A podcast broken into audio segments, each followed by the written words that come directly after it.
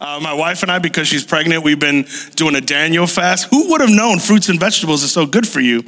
Um, but at the same time, I miss meat. I miss uh, all the meats. If it's alive and I can eat it, I miss it. Um, but even even then, like, oh my gosh, do I, I have because we need like a lot of vegetable soups and like whatever we can put with vegetables, and I miss bread. You know what I mean? Like just, and I, I love bread if you can't tell by the way I look. I love bread. Bread is just a, just a thing to me. And what made it harder is what we're talking about today. Because if you were here last week, you noticed that we started a series called Teach Us to Pray. And it's based off of Luke chapter 11. Jesus goes off to do what he normally does every day, which you spend time alone in prayer. And as the disciples were watching him, the very first thing when he came out, they asked is, man, would you teach us to pray?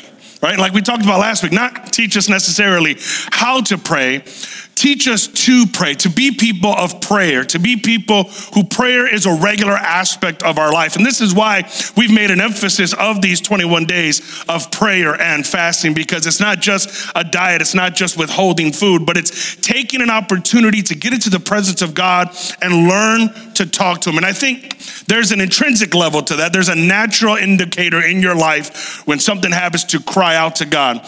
But then you have to learn how to pray and advance your prayer life. In the same way, when you're a child, there's, there's natural things that you utter and words that you start to speak, but after a while, you have to practice actually speaking, running sentences, and full on conversation. And in the same way, that's how we continue to develop a prayer life. There's no shortcut to developing a prayer life outside of praying. Like you just have to keep doing it. And as you keep doing it, you grow. And so when they ask Jesus to teach us to pray, he gives them a pattern of prayer that's often been known as the Lord's Prayer. If you have your Bibles, let's look at that. And Luke chapter 11, verse 1 through 4. It says, Now it came to pass as he was praying in a certain place when he ceased that one of his disciples said to him, Lord, Teach us to pray, as John also taught his disciples. So he said to them, When you pray, say, Our Father in heaven, hallowed be your name. Your kingdom come, your will be done on earth as it is in heaven. Give us this day by day our daily bread and forgive us our sins, for we also forgive everyone who is indebted to us. And do not lead us into temptation, but deliver us from the evil one. Last week, we talked about the first three petitions where he says, um, Our Father who art in heaven, hallowed be your name, your kingdom come, your will be done on earth as it is in heaven. You can go back on our YouTube and our social media and catch that if you missed it. Today, I want to focus in on that second or that next petition give us day by day our daily bread. Now, uh, again, this was a little harder researching bread all week as I was beginning to study this, but as I was looking at it, my immediate thought, the first portion of scripture that came to my heart was all the way back in Exodus. If you have your Bibles, why don't you open up to Exodus chapter 16? And uh, if you're a note taker, today is a great day for you because I got five thoughts that I want to give you in regard to praying for daily bread. And they all come out of Exodus 16. And so we're just going to go portion by portion to kind of show you how how the scripture shows it to us. Exodus 16 4. Let me give you a little backdrop of what's going on. The people of Israel, Moses has set them free from bondage in Egypt. You know, if you've seen the Prince of Egypt, you kind of have an idea of what I'm talking about. So they're outside of that. And now they're on a journey from that area to Mount Sinai where they're going to then receive the Ten Commandments and all that stuff, right? And so in the middle of that, there's this portion of scripture in Exodus chapter 16. And uh, I want to read verse 4 because uh, it kind of gives us an understanding of what I want to go through. Verse 4 says this Then the Lord said to Moses, I will rain down bread from heaven for you. Somebody said that's my life verse earlier, and I was like, that makes sense. The people are to go out each day and gather enough for that day, and this way I will test them and see whether they follow my instructions. Now, the reason he's raining down bread from heaven is because the people are beginning to complain that they're going to starve to death. Their provisions are starting to run a little bit low. What they had taken out from Egypt when they left had started to get a little bit low. They haven't run out yet. They're not in a desperate need, but they're starting to panic a little bit. They're starting to forecast and think, we're dead. We're in the desert. We're in the wilderness. We don't have anything. God has brought us out of Egypt just to leave us here and allow us to die. And so they're starting to complain and they go to the leadership, to Moses and Aaron, and they start complaining, you brought us out here to kill us and you're doing this and you're doing that. And there's this whole big annoying complaint that they're giving. And God hears their complaint and his response to Moses, which thank God that he didn't respond in a negative way. He could have just said, you know what, you're right. I'm going to wipe you guys out. You're annoying me. But no, he hears their complaint and he says, well, I'm going to provide for you. And he says, I will rain down bread from heaven. And so uh, the Israelites go on to call that manna. They didn't know what it was. It was a, a bread that would come in the morning. So at night they would get meat and quail. And in the morning when they wake up, there would be manna all over the floor for them to go and gather. And so God says to them, I will rain down bread from heaven for you. And the people are to go out each day, gather enough for that day. And in this way, God is going to test them to see if they follow their instructions. There's a few thoughts I had with that. And if you're taking notes, the first one is this it's important to know that you can pray for provision. Seems simple enough. And I think one of the issues we often have as Christians is we say things like, I don't want to bother God, as if God could ever be bothered. And so we, when we say that, we say it oftentimes with things that we consider small things. Like, oh, I only bother God with big things. I only go to God when I need a, a major thing. I don't bother God with small things. Again, as if God can be bothered. But here's the reality there is no such thing as big or small to God because it's all small to God. So in your eyes, when you what you think is big is still small to God. And so it doesn't matter if it's the smallest detail, like a piece of bread, or if it's the biggest detail, like a life-threatening disease. To God, it's all the same. And so we should never feel like, well, I can't go to God or, or I don't want to bother God. In the same way that as a parent, you would never feel bothered if your child came to you with one of their needs. You want your children to come to you with their needs. You want them to feel like they can trust you and they can go to you and that if anything, they're, they're going to lean on you. And so, as any good father, our heavenly father desires for you to come to him. Last Wednesday, we actually dug deep into that, talking about uh, the opportunity to ask. If you're interested, by the way, we're doing a sub series on Wednesday night on ask, seek, and knock. And man, Wednesday night past week was powerful, truly powerful. So that's just a little plug. I encourage you to come out this Wednesday. But I want you to understand that it's okay to ask God for what you need. We just, like I said, went through it. And in Luke chapter 11, verse 9 through 10, it says, So I say to you, ask and it will be given to you, seek and you will find, knock and the door will be open. For everyone who asks receives. The one who seeks finds, and the one who knocks, the door will be open. Oftentimes, the reason that your prayers aren't answered is because they're not asked. You're not willing to lift them up. And I know some might say, well, doesn't God know the desires of my heart? Yes, He does know the desires of your heart, but He still wants you to vocalize them. Because if He just, uh, you know, gives you all the desires of your heart and you never ask, some point you're going to start thinking, well, this is just serendipitous or this is lucky or this is just what I get. I deserve it. God doesn't get credit because He was never asked. And so a lot of times we have to make sure that when we are bringing these needs, that we're bringing them before the Lord and that we're not feeling weird or guilty or awkward about coming to God with our needs because God loves you and God wants to be able to fulfill your needs. God wants to be able to respond to what's going on. And so we got to be able to get over this insecurity that we have. Well, you know, I haven't been a great Christian and I haven't been doing this right or that right. Uh, well, I don't know. God's not going to want to give it to me or God's not going to want to answer it. Listen, why don't you ask God and let let him decide. Right? I remember I was talking, I, I mentioned this a while back. I was talking with Judd. Where you at, Judd? You in the house? There you go. Judd's working on, um, working the camera, my guy. Judd, Judd was applying for internships. And I gave him a list of like five or six potential internships. And he said, Which one should I apply to? And I said, All of them why would you not apply? Like the worst they can do is say no, but it's already a no if you don't ask. And in the same way, what, well, what prayer should I lift up to God? All of them.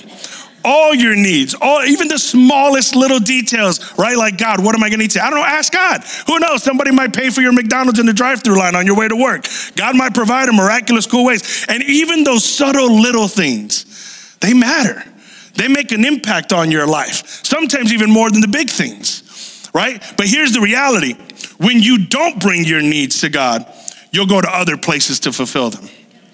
When you don't bring your needs to God, you'll go to other places to fulfill them. Well, how do I know? Again, they were complaining, and immediately their complaint went like this in Exodus 16, 2 through 3. In the desert, the whole community grumbled against Moses and Aaron. The Israelites said to them, If only we had died by the Lord's hand in Egypt. There we sat around pots of meat and ate all the food we wanted, but you have brought us out into the desert to starve this entire assembly to death. So, because they're complaining and not necessarily bringing their need to God, their mindset immediately goes back to Egypt and they start thinking fondly of the meat they used to eat and the, and the desserts they used to have and the appetizers and the bread. And they're, they're looking back at their time of slavery and going, weren't those good times? And this is what happens when we stop bringing our needs to God. We start looking at our past and going, "Well, you know, man, before I knew the Lord, I, I, was I was doing good financially, and I was doing great with this." And and now our mind starts to lean back into who we used to be, and we remember the good things of our past. We just forget the enslavement of our past. We forget all the negative consequences. Man, I remember back in when I used to party. Used to be, yeah, but you remember the party, you forget the hangover. You remember the relationship, you forget the breakup. You keep going back to things, and you romanticize your past, and that's because you're not looking to God for your future. We have to be able to understand God, if I have a need, and this, listen, we get this with everybody. As, as my children are growing up, I want them to come to me because I understand if they don't go to me, they're gonna go to somebody else. I want to talk to my kid about the birds and the bees because I don't want them to learn it from their other moron friend in school. I want them to learn it from me. And some parents are like, I don't know. Listen, if you, if you, I, as a youth pastor, I remember I'd get parents are like, oh, you know, I don't, I don't know if I want you talking to my kids about sex. Your kid's 17, they know already. They just know all the wrong aspects of it. I'm trying to teach them the biblical truths of what God has established. And if you haven't had that conversation yet, and I'm sorry if I'm convicting you right now, but maybe that's the Lord. Um, if we don't talk to them, someone else will. And if you don't talk to God, you're going to talk to someone else. And so, why not bring every single petition before the Lord? And don't minimize a prayer need. Don't make it feel like it's something small. Because if it's enough to bother you, it's enough to pray about. If it's enough to concern you, it's enough for you to be able to lift up. And so, bring your petitions before the Lord before you bring it before anybody else. Now, when we bring our needs before the Lord, remember that God is willing, able, and capable of giving you all of your needs. But here's an important thing to remember if you're taking notes that we need to pray for our need, not our greed. Okay? Pray for our need, not our greed. Why am I saying that? God provided daily bread, not a warehouse of bread. Okay? Daily bread.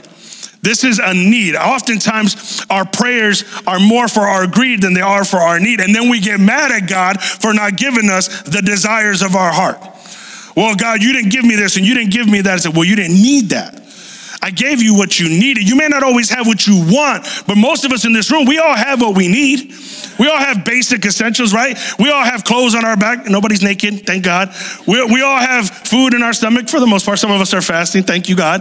Like, we, we, we all have our basic needs. Truthfully, just by the very nature of where we live, none of us are really in dire need when it comes to our basic essentials right? Everything we're looking for really is, is above, above and beyond that. And still, God blesses us above and beyond that. But what we start to do is we start to get greedy right and we start to we start to push past it and that's when we start saying things like well you know i can't afford to tithe what do you mean you can't afford to tithe just cancel one of your subscriptions to whatever streaming device you have, and there's your tithe. Like, you, we, we keep looking at things as if we are the most impoverished nation in the world, and we're not. When the rest of the world lives on an average of $2 a day, how many know we're blessed beyond measure when it comes to our needs? And even if it's not financial or monetary or, or, even physical needs, God provides for your emotional, spiritual, psychological. He's willing to provide for all of your needs if you are willing to go to Him for that. Philippians chapter 4, verse 11 through 13. I'm not saying this because I am in need. This is Paul speaking. For I have learned to be content, whatever the circumstance. I know what it is to be in need. I know what it is to have plenty.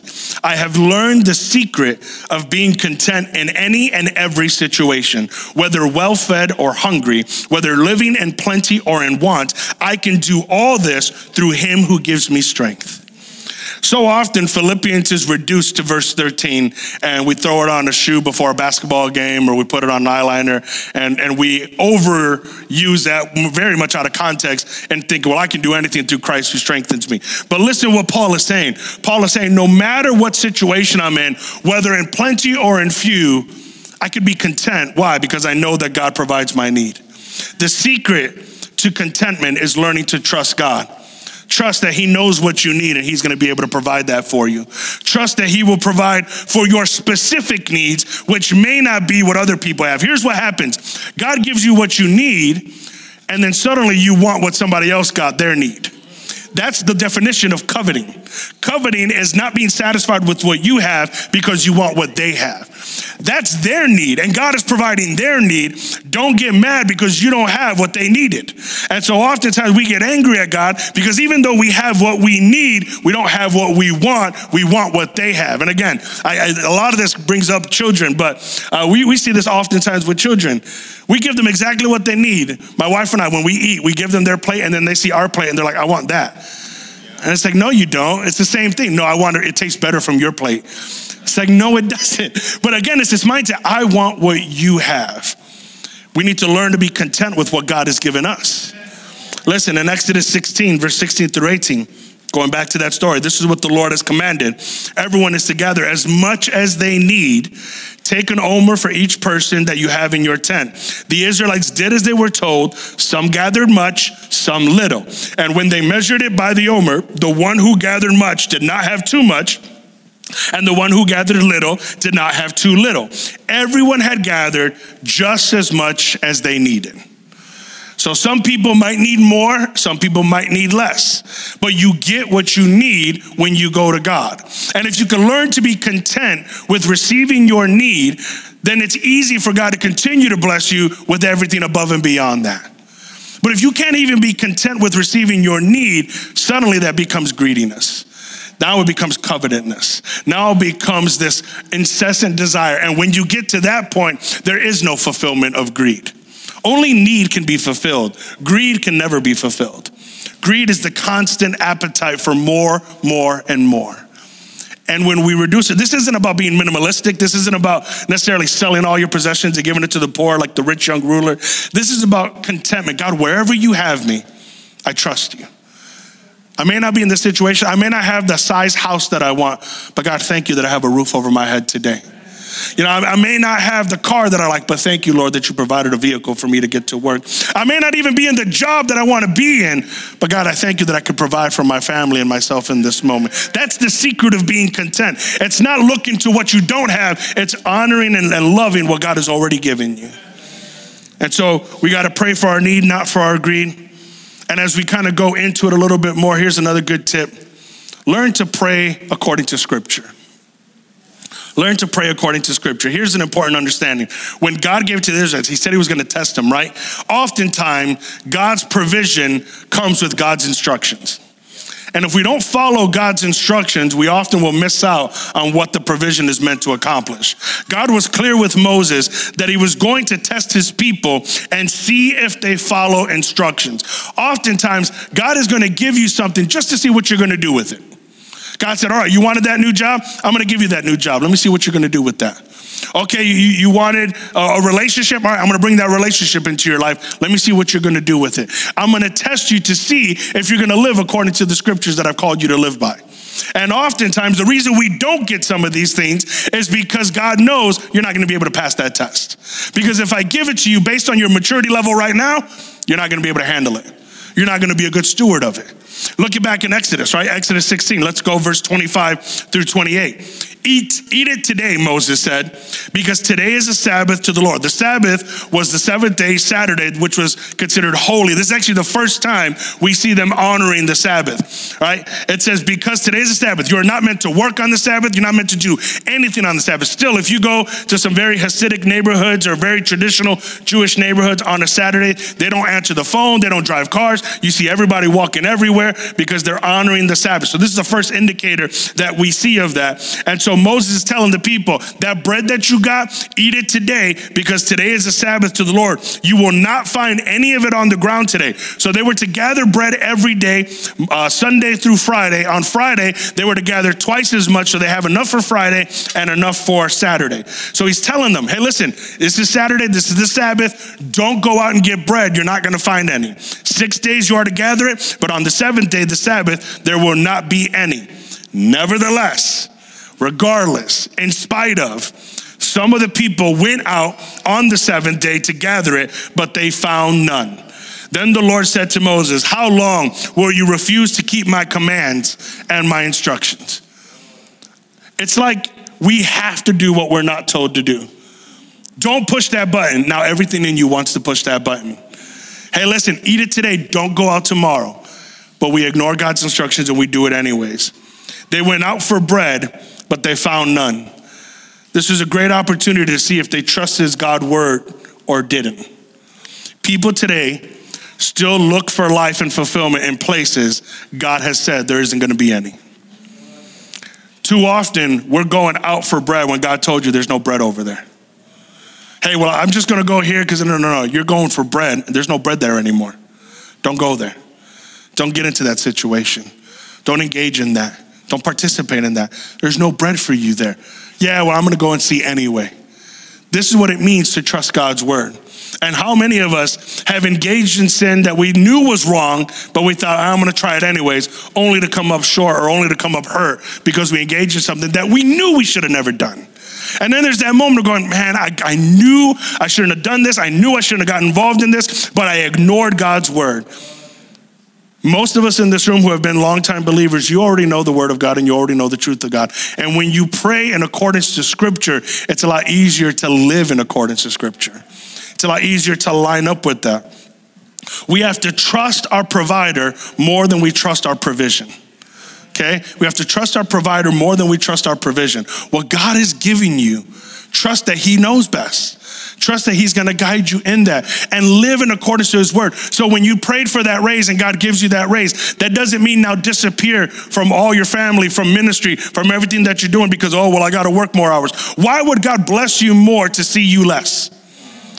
And so this is what we have to understand. When, God gives you more, if, let's just go on a financial standpoint. God blesses you more, not so that you can have a bigger house, not so that you can have a bigger car, but so that you can be a bigger blessing. So that you can then pass it on to somebody else, so that you can then be a blessing to the kingdom of God, so that you can then continue to go above and beyond in what God has given you. It's not so that you can feed on your own indulgence. That's the greed part. But when you live according to scripture, God has no problem blessing you because he knows they're going to follow my instructions when I give it to them.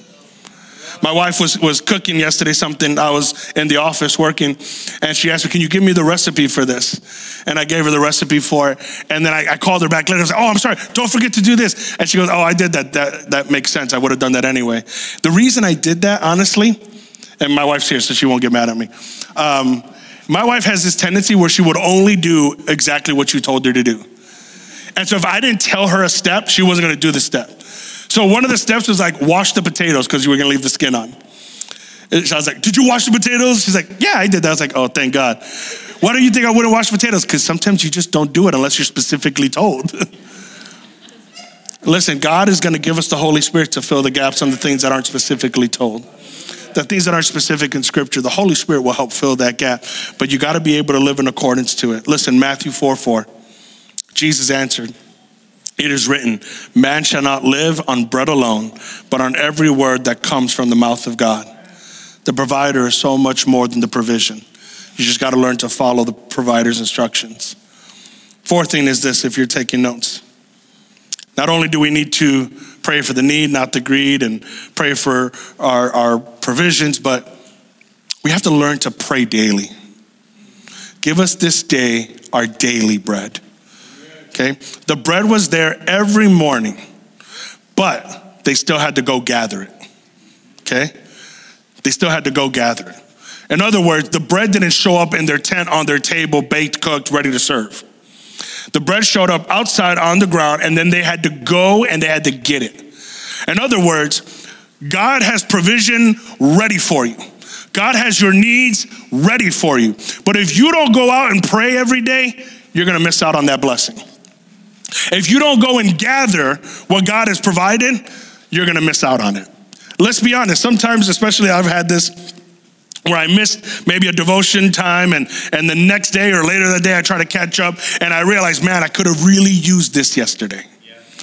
Man, exactly what God was speaking to me or exactly what I was going through is exactly what I needed yesterday. But because I missed my daily appointment with God, I missed on an opportunity to be blessed with what God was trying to do for me. Going back to Exodus 19 and 21, then Moses said to them, No one is to keep any of it until morning. However, some of them paid no attention, again, not following instructions to Moses. They kept part of it until morning, the bread, but it was full of maggots and began to smell. So Moses was angry with them. Each morning, everyone gathered as much as they needed, and when the sun grew hot, it melted away. Listen, tomorrow's needs are not going to be fulfilled by today's provision. I need something new tomorrow. Okay. In the same way, like, could you imagine if you took, let's say today Sunday, and, and you, let's just hypothetically assume you took a bath, not a shower. If you're a bath person, you don't need to raise your hand. I just think that's weird. Just kind of sitting there and all your, even my kids, when I give them a bath, I, I clean them first, then I fill the bath for them to because I just feel it grosses me out. Anyway, let's just pretend you take a bath, right? Let's say you're, you're, you're in a country where it doesn't have running water and you got a basin, you take a bath. So you take a bath, clean yourself up.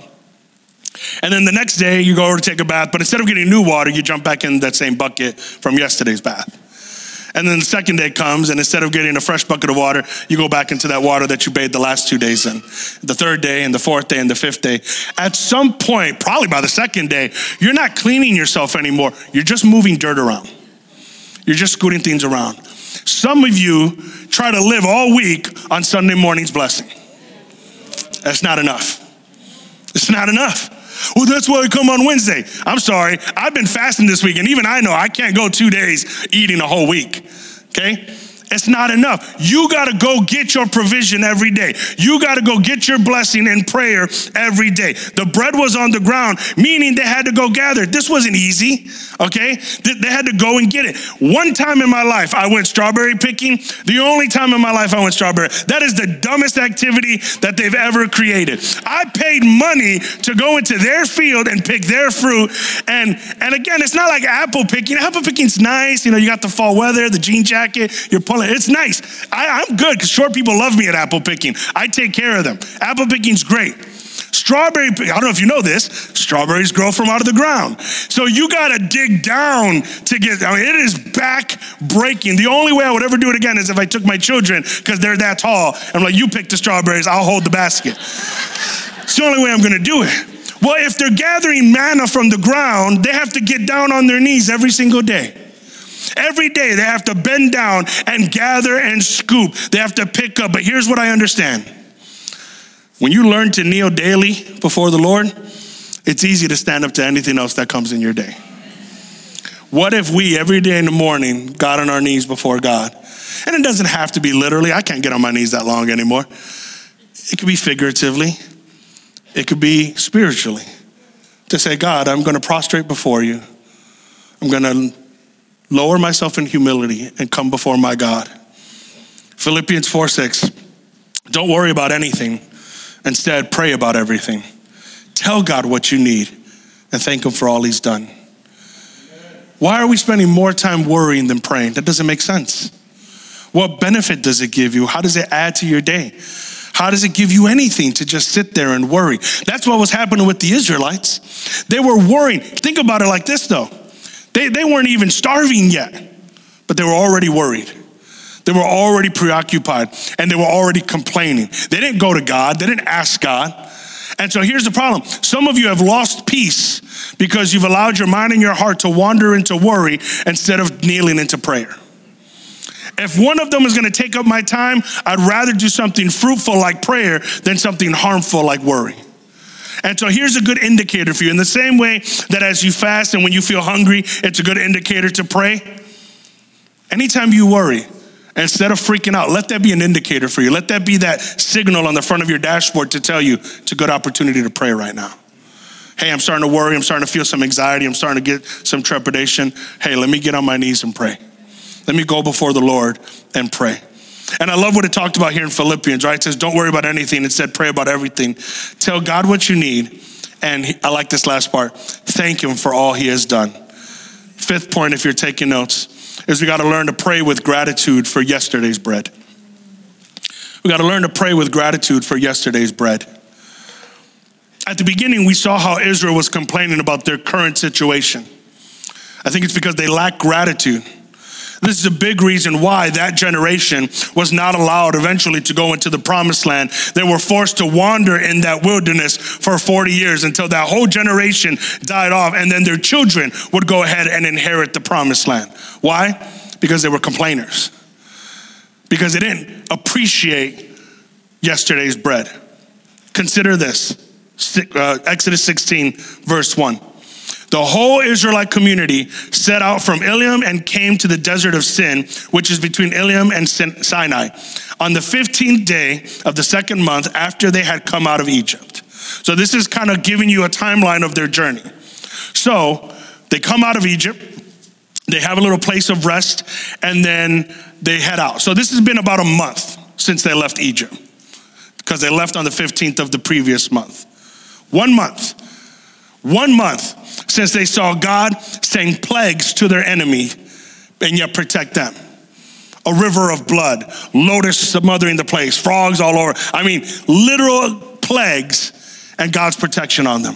One month since the Passover, where by God's grace, death literally passed over their homes and took out their enemies. One month since the deliverance at the Red Sea, where God splits the sea in half and allows them to escape the mightiest army of that day. One month, they forgot it all. So, God, you can split the sea, but you can't feed me today? Oh man, that's messed up. God, you can send plagues a month ago, but I don't trust you for provision today. Wow, God, you could protect my whole family from dying, but I don't think you could protect me today from starving to death. That's, that's why I think God was so upset. I would be upset. I would be angry at that kind of short term memory. And then I wonder, how often are we still doing that today? When we so quickly forget God's past provision, it's easy to complain about what we don't have today. We sit there and we murmur and we get angry and we're like, I'm not here, I'm not there, I'm not doing this, I'm not doing, I wish we had this, I wish, why hasn't God done this? And God's like, brother, I have already done more than enough. I mean, let's just consider it like this Does God really owe us anything? Truthfully, He's given us salvation. We are freed from sin and eternal life with God. Does God after that owe us a thing? No. Most of us in this room, we fully understand that God doesn't owe us anything. Yet, out of the abundance of His love and grace, He continues to give His kids. All right? And again, I, I like that illustration of a father and his children. Because let's be honest, like some of you are older, you got kids that are already out of the house, you don't owe that kid anything anymore. Right? The kids that are out of your house, you're like, you owe me now. Here's back pay for all the food you ate when you were growing up. Uh, you, you don't owe you anything. And yet, no matter how old your kid is, when they come to your doorstep with a need, as a good father, as a good mother, come on in. Come on in. Listen, I, I still, when I go to my mom's house, she feeds me like I'm 12 years old. And she takes care of me like I'm still her baby. Why? Because I never will not be her baby. And I'm her favorite. Don't let my sisters know that, but most of them I think could know that. God, why would God turn you away even though He doesn't owe you anything? He loves you. Does that make sense? When my kids are out of the house, I won't owe them anything else except for the debt of love that I have for them. We have to get to a point where we take a moment to inventorize what God has done. This is what worship is about, by the way. If you think worship is just music, you're missing the point. Worship is an act of gratitude and sacrifice to the Lord to say, God, I'm not worrying about what I don't have. I'm looking at who I have in you. I'm acknowledging your presence. I'm acknowledging your spirit. I'm acknowledging that if I have you, I can be content. And I already have all that I need with you. Pastor Jason, worship team, if you can help me out. We see mention of this story in John chapter 6. In this portion, Jesus Uh, this is just after Jesus miraculously feeds 5,000 men plus women and children. So he's been teaching all day on this little hill, and there's all these people that have gathered, and the disciples realize they're hungry, and they say, Hey, send them home so they can eat. Jesus' response is, No, you feed them. And so he gets the little kids' Lunchables, he splits it up, and miraculously, with a few fish and some loaves of bread, he feeds 5,000 men plus women and children. The next day, that crowd goes looking for Jesus again and Jesus calls out their motives. John chapter 6, verse 30 through 35. They answered, Show us a miraculous sign if you want us to believe in you. What can you do? Let me pause right there. What do you mean, what can I do? I just fed 5,000 plus women and children yesterday with the kids' lunch. And yet, the next day, hey, give me a sign, show me what you can do. God doesn't have to prove himself to you, by the way. God doesn't owe you anything, like we mentioned a second ago. Let's not have goldfish memories here that are only 24 hours. They come up to Jesus and they go, Hey, if you're God, show me a sign. Give us a miracle. What can you do? After all, our ancestors ate manna while they journeyed through the wilderness. The scriptures say Moses gave them bread from heaven to eat. Pause again. This is why we pray according to scripture because the scripture does not say that Moses gave them bread from heaven to eat. And Jesus calls that out. Jesus said, I tell you the truth. Moses didn't give you bread from heaven, my Father did. And now he offers you true bread from heaven. The true bread of God is the one who comes down from heaven and gives life to the world. Sir, they said, give us this bread every day. Jesus replied, I am the bread of life. Whoever comes to me will never be hungry again. Whoever believes in me will never be thirsty again. Listen, is God gonna give you what you need? Absolutely. Is God concerned with your day to day needs? Absolutely. Is God willing to give you the provisions of your life? We just talked about all that. But here's an important thing to recognize that God can give you all of your physical needs, and yet still, one day, we all still die. And the next day after we die, we're not gonna eat that food that was left in our fridge. We're not gonna spend the money that was left in our bank account. We're not gonna live in the house that we spent 30 years paying for. We're not gonna drive the car that we dreamed our whole life of owning. One day, and nobody is, by the way, promised to die at an old age. But one day, when the Lord brings us home, we are the only thing that goes home. Everything else that we've invested in, that we've sacrificed for, that we fought for, all of that stays here. And that's not to diminish those things. Again, I like food, I enjoy it. But life is so much more than food. And what Jesus is pointing out you're missing the point of what I did. It wasn't the bread I gave you. You came back looking for more bread. What you should have looked for was the baker, the one who gave you that bread. And what is Jesus saying? He's given us what the scriptures say seek first the kingdom of God, and everything else will be added on to you. Hey, come to me first. Let me be your greatest need, and I'll provide for all your other needs. And so if you're sitting here, you're going, man, yeah, I just need this, I just need that. With all due respect, and I'm not diminishing any of your needs, if you don't have Jesus Christ as your Lord and Savior, that is and always will be your greatest need. And until that need is fulfilled, no other need in your life could ever really be fulfilled. Until your need for Christ is fulfilled, nothing else ever gets fulfilled. It's the same way of like shopping on an empty stomach. You're gonna buy all this stuff you don't need, but when you're satisfied internally, it's easy to shop externally. And so when you're not fulfilled from the inside out, you're gonna try to fulfill from the outside in. You're gonna keep going after stuff. You're gonna keep trying to gather things. You're gonna keep trying to accumulate relationships. You're gonna try and try and try and fail and fail and fail because first thing's always to be first. Do you have the bread of life that will never leave you hungry again? And if you don't have that, we can give you everything else. But guess what? If I feed you today, you're still going to be hungry tomorrow. If we give you your rent today, you're still going to have to pay rent next month. If we provide for your need today, you're still going to have a need tomorrow. But if you have Jesus today, that hunger will be satisfied forever. So, why don't you stand to your feet as we get ready to wrap this up? I'm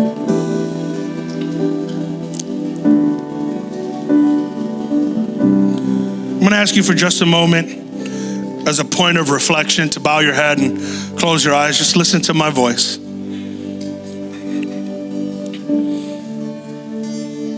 God is more than happy to give you your daily bread. He'll provide for you. But I need to make sure I ask this. For any individual that's here, sir, ma'am, young person,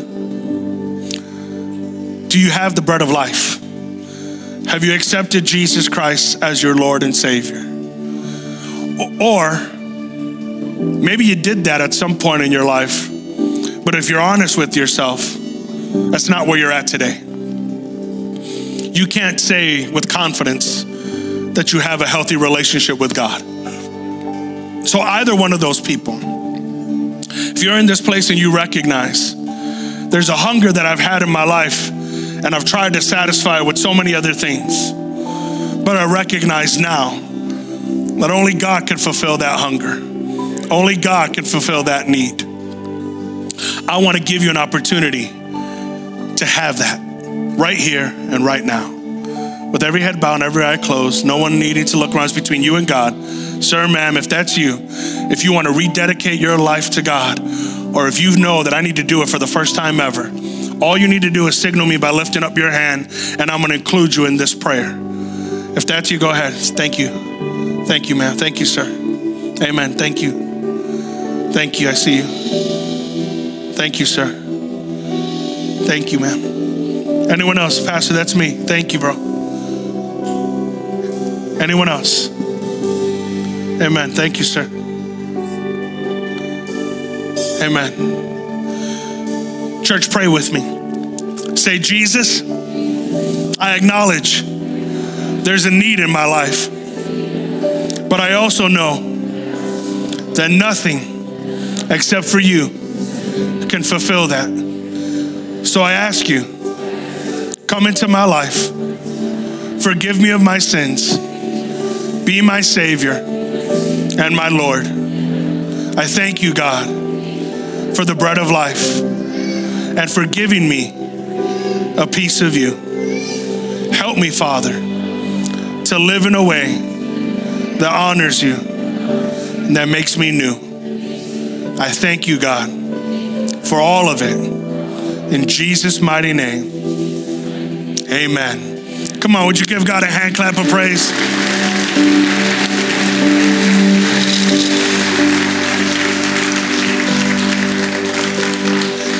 Listen, I just want to encourage you as we get ready to dismiss.